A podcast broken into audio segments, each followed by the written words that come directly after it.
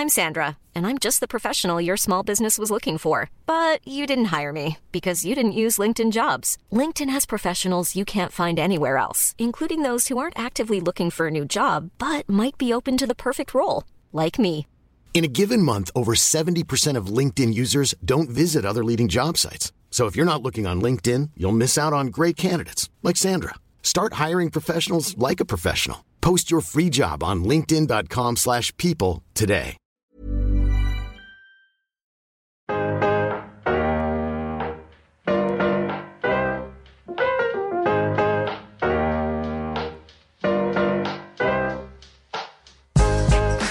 Welcome to Mariella Meets. I'm Mariella Frostrup, and each week I'll be bringing you a selection of the best interviews from our favourite guests. Movers and shakers from the worlds of art and entertainment, politics, business, music, and wider society. To discuss everything from their latest endeavours to career highlights and early beginnings. Intimate, in depth talk with pioneering talents and fascinating folk, discussing the stuff that matters to them and how they scaled the slippery slopes of success.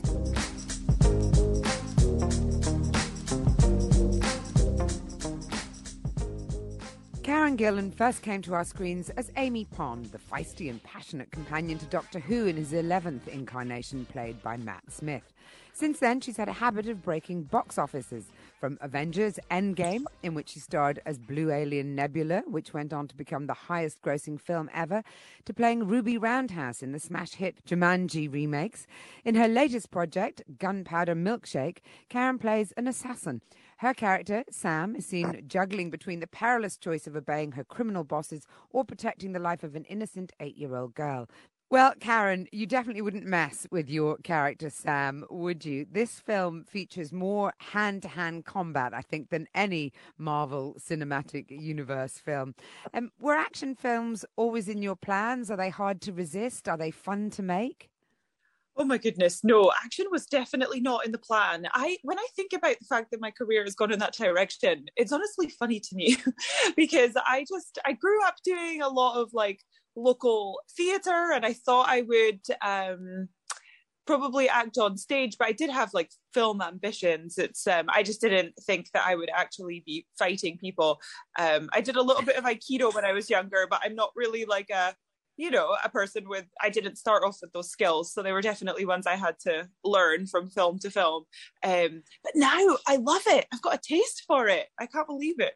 So come on tell me tell me what you love because i know that it's an awful lot of hard work. And i mean the, the choreography even uh, but then you know the mm-hmm. choreography alongside the technology and you know the, so many elements that aren't just kind of natural organic parts of the acting job yeah it's definitely a different skill set. It's um I love I love the hand to hand combat. I love uh, learning the routines, um, and then and kind of feels like dancing or something. You know, when everybody's in sync, it really works well. Um, so that's the part that I love. The part that really scares me is probably the the stunts where you have to like jump off of a building or be you know dropped from the roof of the studio for a little while. um, Ouch! Those those scare me. Yeah, those those are you're putting a lot of faith in in men who are holding your life on some wires. And they're always amazing and very focused but there's still that element of fear that i'm trying to get over. Isn't that what body doubles are for? That's what i keep saying but apparently because of bloody tom cruise and mission impossible maybe they want to see our faces now Oh, for heaven's sakes, he set the bar way too high. Um, I know. I'm like, Tom, tone it down for the rest of us, please. but seriously, so it requires uh, like bravery as well. I mean, I just always imagined. I remember um, Sylvester Stallone doing a, a, movie that it was in, in, about mountain climbing. I can't remember. It was way, way back. It might even have been the 80s, but possibly the 90s. And and then I, I discovered uh, that it was actually he was only about sort of 10 feet up, um, but oh. but it was just filmed really brilliantly as he scaled them mountain. Uh, so that's yeah. not true anymore. Now you have to do it yourself. I mean, they can. I've actually scaled a mountain too, and it was just this kind of big, huge piece of polystyrene in a studio um, car park. but it was high. It was high. Like we had to climb some scaffolding to get up there. It wasn't just ten feet this time. Well, look, this is an action film, uh, as discussed, but it has flipped many a trope on its head. The most obvious, of course, uh, being that it's an all female ensemble of all age groups coming together to protect the girl with no romantic interest at the centre. Um, no. Do you think that things are really actually moving on and, and the action genre has embraced the female gaze and understood that we don't always need a man to come in and rescue us? I think this film is definitely a step in that direction. Um, yeah, that definitely attracted me to the project was the fact that it's you know a full female cast, which I had never experienced before. So I was really excited to see what that dynamic was like, and I loved it. um, and then also, yeah, there's no romantic interests. Um, there's not one sexy assassin outfit in the entire movie, so it's definitely not you know. You know just made from this male gaze. Even though it was made by a male it definitely doesn't feel like it was made for men at all. Yeah i mean the film you know is centered around this group of women but it is as you've just pointed out directed and uh, indeed written uh, by all men.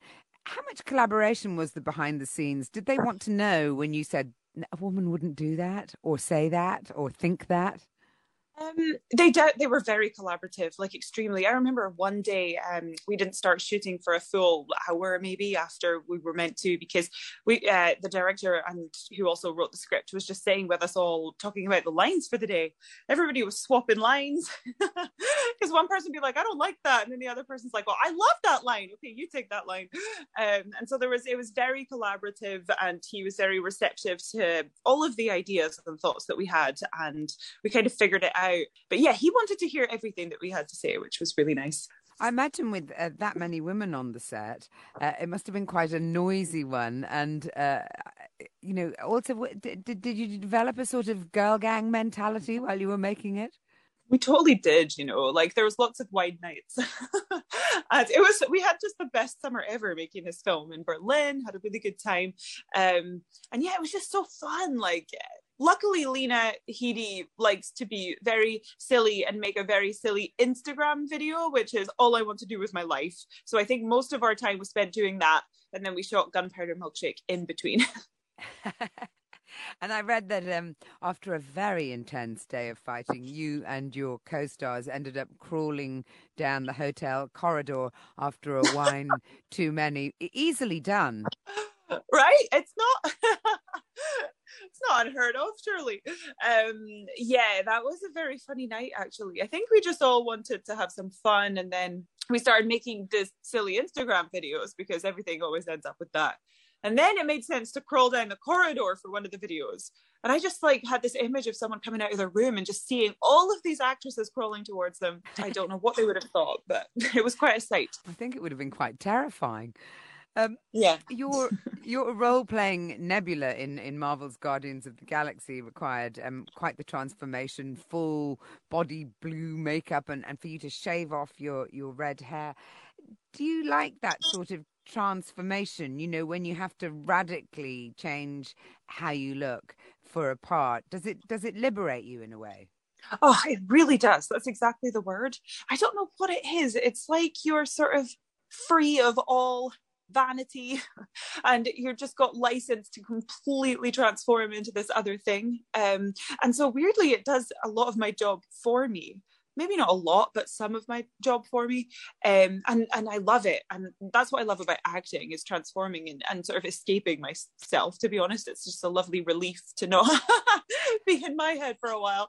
And so that definitely gives me that and scratches that itch. Um, it's hard work with the prosthetics but I do really like it it's interesting you've said that acting gives you the chance to escape from being in your own head for a while because going back to your early days, you've said that you've always been a, a light-hearted person with very dark taste uh, and that you even wrote your own horror films. So what were they like and what is going on in uh, Karen's head?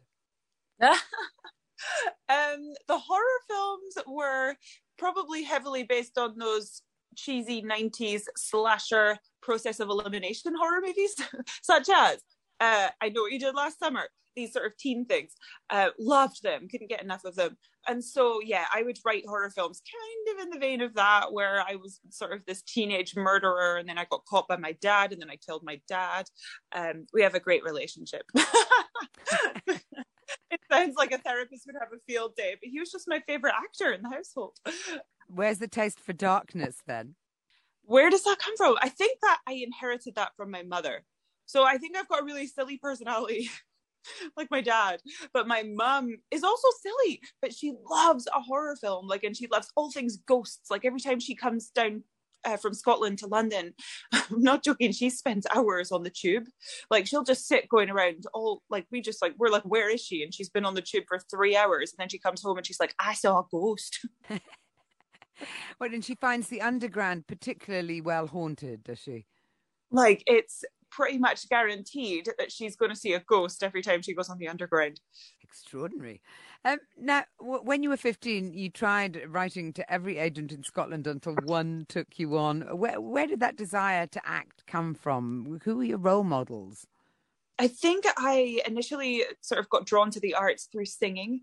Um, and my dad is such a music lover um, and a singer himself.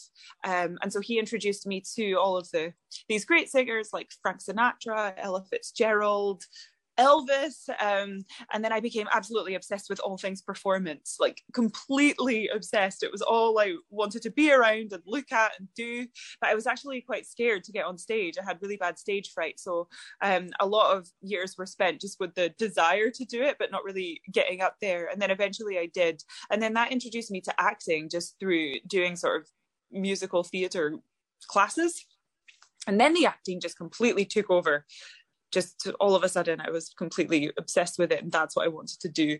Um, and so I decided to, um, I started classes and then I wrote to all of the agents in Scotland and then one of them took me on. Thank you, Doug. There you go, Doug. There's a big thanks for Doug. Um, but you did move to London aged 18 uh, in order to pursue your dream. Uh, but you actually decided to drop out of the Italia Conti Academy of Theatre Arts, uh, pour pints in a pub, and audition instead. Why did you decide that was a better fit for you? What was it about acting classes that, that, that you decided you didn't want or need? Um, I did. I did like the classes, um, and I probably, I definitely did meet them. I just think I was itching. I, I sort of had like such a really strong drive since I was a teenager to make this happen, and I was in this crazy rush to do it as well. I don't know why. I was just like, I've got to make this happen. Um, and I had this agent, Doug, and he had gotten me on audition for a Scottish television show called Rebus um, to be on one episode, and I went to the audition and then got it. And then my drama school um, said that you can't actually do professional work until later in your training. And so I was like, oh no. So then I just dropped out of the school. I was like, I'm going to do this because I'm not going to pass up this opportunity. I, I truly thought I'd made it for my eight days of filming. and then afterwards, I was like, oh, I'm going to have to work in a pub now. So that's what happened. But that's also a strange bit of advice, or uh, you know, or or or an, a strange edict, isn't it? Because actually, you know, as an actor, as you know perfectly well, it's hard to get work, and you have to grab it where you can. And certainly, when you're a student, you know, anything that can go on your CV or improve your skills, or uh, why would you not take work when you get it offered? Yeah, I know. I don't understand that thinking. I mean, I remember it was a long time ago now, but I remember vaguely um, the whole idea is that you're just not ready to go out there yet until your third year. I don't know what the process is, but I think there's no better way to learn than actually doing the thing um, I mean, just the amount of knowledge I got from eight days of just understanding how a film set works because I did not know what I was doing at all or what any of the equipment did. So it was a huge um, learning curve for me. Um, and you weren't so you weren't pulling pints for long. Sorry. No, it wasn't too bad actually. Luckily, that did lead to just a, a, steady career in acting because the director of that episode of Rebus ended up helping me get an agent in London, and then I was able to do it full time. Yes, because you were just uh, 21 when you got your breakthrough role as, as Doctor Who's Amy Pond in 2010, amassing this uh, zealous fan base of Whovians. Not sure whether you wanted them or not, but you got them, and indeed international fame. Um, how, how did you cope with, with, with that sort of sudden fame, being thrust into the spotlight so quickly, and and playing a role that so many people had opinions about? Because the thing about Doctor Who is it lives in our living rooms, doesn't it? And so everyone feels that they have they're invested in it. Yeah, there is something interesting to that of like people feel they know you more when you are in their living rooms rather than when you're on a cinema screen in in films. Um, so that was an interesting experience. Um, I was 21, but I had like this blind optimism of youth. I was really ready for it. I mean, I'd been working towards this, you know, since uh, for years, like an early teenager. Um, and so when it came, I was like just unbelievably ready for it and took it in my stride. I think if it happened to me now, I'd be way more thrown off balance. but at the time, I was just like, yep, this is exactly what I want to do and I can do it. Hiring for your small business? If you're not looking for professionals on LinkedIn, you're looking in the wrong place. That's like looking for your car keys in a fish tank. LinkedIn helps you hire professionals you can't find anywhere else, even those who aren't actively searching for a new job but might be open to the perfect role. In a given month, over 70% of LinkedIn users don't even visit other leading job sites. So start looking in the right place. With LinkedIn, you can hire professionals like a professional. Post your free job on linkedin.com slash people today. Karen, since then, uh, since Doctor Who, really, uh, every project has just kind of grown and grown. There's been no dips. They've just grown, escalated, uh, which yeah. must come with its own set of pressures, really. I mean, I talked about the box office, uh, you know, success of, of, the films, but also just the sort of size of them. I think, uh, luckily, when you were feeling a, a bout of self doubt on the set of The Circle, Tom Hanks gave you a bit of a pep talk. Tell us what Tom Hanks said. We all love Tom Hanks doesn't everyone just loves Tom Hanks? He is truly the best, and he is actually one of the nicest people I've ever met in my life. Um, he goes out of his way to just make everybody feel comfortable. Um, but no, he took me aside after the, the film had actually played for the first time in a cinema, like at the premiere.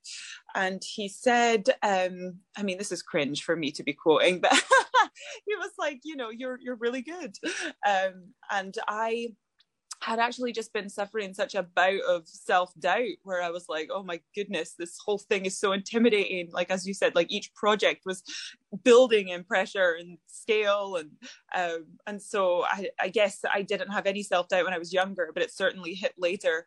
Um, it's usually the other way around, but for me, it did for that, that for some reason. Uh, but yeah, Tom saying that just was exactly what I needed to hear because I think he's absolutely brilliant. I mean, one of the best actors in the world. Um, so to hear that from him was just, I don't know, it felt like a weird sign or something of like, yeah. yes, you are on the right track. Yeah, and the right person to be giving advice.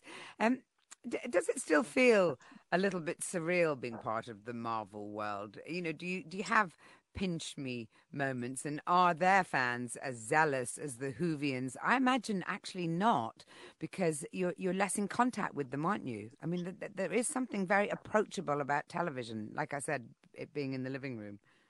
Yeah. Oh, I think that the Who fans are the most passionate, actually. I've done a fair few conventions and I can definitely compare them. There's a lot of Marvel fans, but the Who fans are the most devoted, I would say. Um, and being part of Marvel has completely pinched me. I mean, it's very surreal sitting around with all of the superheroes all together eating lunch, and you're just like, what is going on? you um, also shot your first movie, The Party's Just Beginning, back in 2017, writing, directing, and starring in the story based around a news article you'd read on, on the male suicide epidemic in the Scottish Highlands. Um, you know, it's completely at odds uh, with the acting career that, that we see you embarked on. You know, how do you balance the two, and how did the experience of writing and directing, uh, as well as acting in it, compare? Does has it whetted your appetite for a more independent creative life? Oh yeah, I mean, I just loved it. I had the best experience. It, you know, it felt exactly like the horror films that I was making as a child, but just slightly bigger scale, but we didn't have that big of a budget. It wasn't, you know, a big, huge movie by any means. But like, I just had a few more people to help me make my films, and that's what it felt like. Um, and in some ways, easier because I actually had a means to edit the film uh, compared to when I was younger. I would have to hit pause on my video camera and then set up for the next scene. And if anything went wrong, I had to start from the beginning of the whole film because I could never get back to the right point to hit pause again. Um, so I'm like, guys, this is easy now. but no, I love it. And I definitely want to direct more films. That's 100% in my future. And also writing. Them. Do you keep going in between films? How does it work? Because I know that being on one of those huge film sets is incredibly time consuming and leaves, uh, you know, room for almost nothing else while you're actually in production. And you must be in production a lot of the time. Um, yeah, the films are long; like they can last like five months to film. Um, but I I remember being on the first Jumanji film, and I storyboarded my my film, my whole film. I storyboarded it because I wanted to leave no room for error and I was, you know, scared. It was my first one. So I storyboarded the whole film while on the set of Jumanji. So it's just like doing things in between all the time, um, which is actually quite fun for me. Um, and yet I've had a little bit of time off recently, so I've been writing my next feature, which I need to put down, but I keep changing it.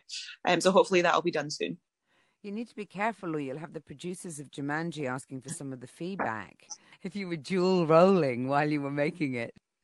I know. Can you imagine if I got mixed up? Do you think um, that more needs to be done to encourage female filmmakers to pursue direction?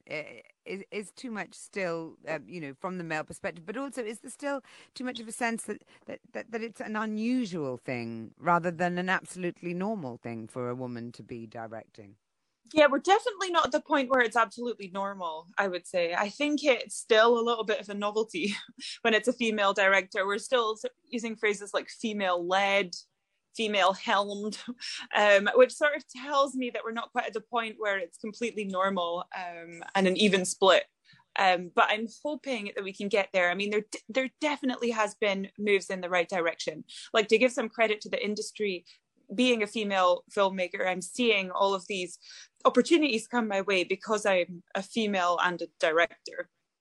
And so, um, and I just want to make my own stuff. But like I can see that they are making a concerted effort to um, try and have a female in the role um, of director. Uh, so that's really nice to see. But yeah, we're definitely, I, I, would love to just get the word out as much as possible so that young women will grow up thinking of that as a possibility as a career because I actually didn't, even though I was doing it from a young age. And I suppose we'll only know as well when progress has been made when we're not commenting on the fact that something like Gunpowder Milkshake has an all female cast because uh, we never really say an all male cast because that's right. perfectly normal, isn't it? That's um, exactly it. Yeah. You you live in LA now, which is definitely not like Inverness where you were brought up. Do you miss Scotland? I know that I find in LA the lack of seasons extremely distressing, and of course in Scotland you have many seasons every single day. Um, yeah. So what what do you miss the most, and do you think you'll go back? And do you get lonely? And is it weird? And what are the weirdest bits? Uh, I miss Scotland so much. I'm constantly homesick. Me, so my parents also moved out to Los Angeles, which is nice because it feels like we have our little pod out here. Um, but they, my mum is unbelievably homesick as well. My dad is English, so he's not yearning for Scotland in the way that we are. but we yeah we we miss it so much um and la is is yeah there's no seasons and i hate that too. I would much rather be in a cold place and then just have those joyous days where it's miraculously hot rather than just having it all year round because i'm a ginger i don't do well. And for some reason i just i don't know that this is my city i don't know what it is. I just can't vibe with it. And yet i am still here do you not think that it might be time to come home in which case? Because obviously the, the, the film industry here has really taken off particularly in terms of productions being made uh, here in the UK I mean uh, you know in Scotland and an awful lot in London. Would it be possible for you to work to the same extent that you are now and and live in the UK or is it is it just a compromise that you've had to make you know reluctantly I think I had to make it initially to get my career started out here. But to be honest, now that everything's so online, uh, it doesn't really matter where you live. Like you can make a self tape, you can audition for something, or you can take a meeting with a director from anywhere, as we've seen um, over the last year, especially uh, over Zoom. And so it doesn't really matter. But now I've just been here for so long, I've got like ties and stuff. Annoying. I know, I know, but I don't know if I'm going to end up here. Um, I keep ending up here, back here. I tried to move to New York for a while, and still kind of do that. Like I've I've kept a place over there so I can go there whenever I need to. So I do have that. It's halfway home. Yeah, you're hot, you're you're you're on your way back when you get there, but not quite Yeah. back. Just finally, uh, you know, aside from acting, writing, directing, working constantly, uh, is the time for anything else? You mentioned you've got a puppy. Are you one of those sort of pounding on the fire roads around LA, or what do you do in your spare time? um, I walk my puppy. I I guess the writing has taken up a lot of my free time. And I have like side projects that I'm interested in doing that are sort of outside of the acting world. Like I'm I'm building an app that I'm really excited about. Um so yeah, my those are my hobbies. It's I I kind of don't want to say too much because I want to like announce it properly. But it's um it's an app that lots of people can use. and What, it's also kind it? of evolving right now. yes, sorry. it's also in the middle of a huge pivot because one day I turned around and said this should be something completely different. so we're kind of figuring out exactly what it is, but um, it'll be a way for people to communicate with each other. Well, I get you mean like social media. No, not quite, but a form of communication. Do you like social media? I do, yeah. I really like Instagram. I think it's an excellent, well done app. I do know that there's a toxic side to social media, but it's like anything, it can be used for good or bad. And there are some really great things that have come out of it. I mean, it's just given so many people voices that weren't heard before. So I think that's a wonderful thing.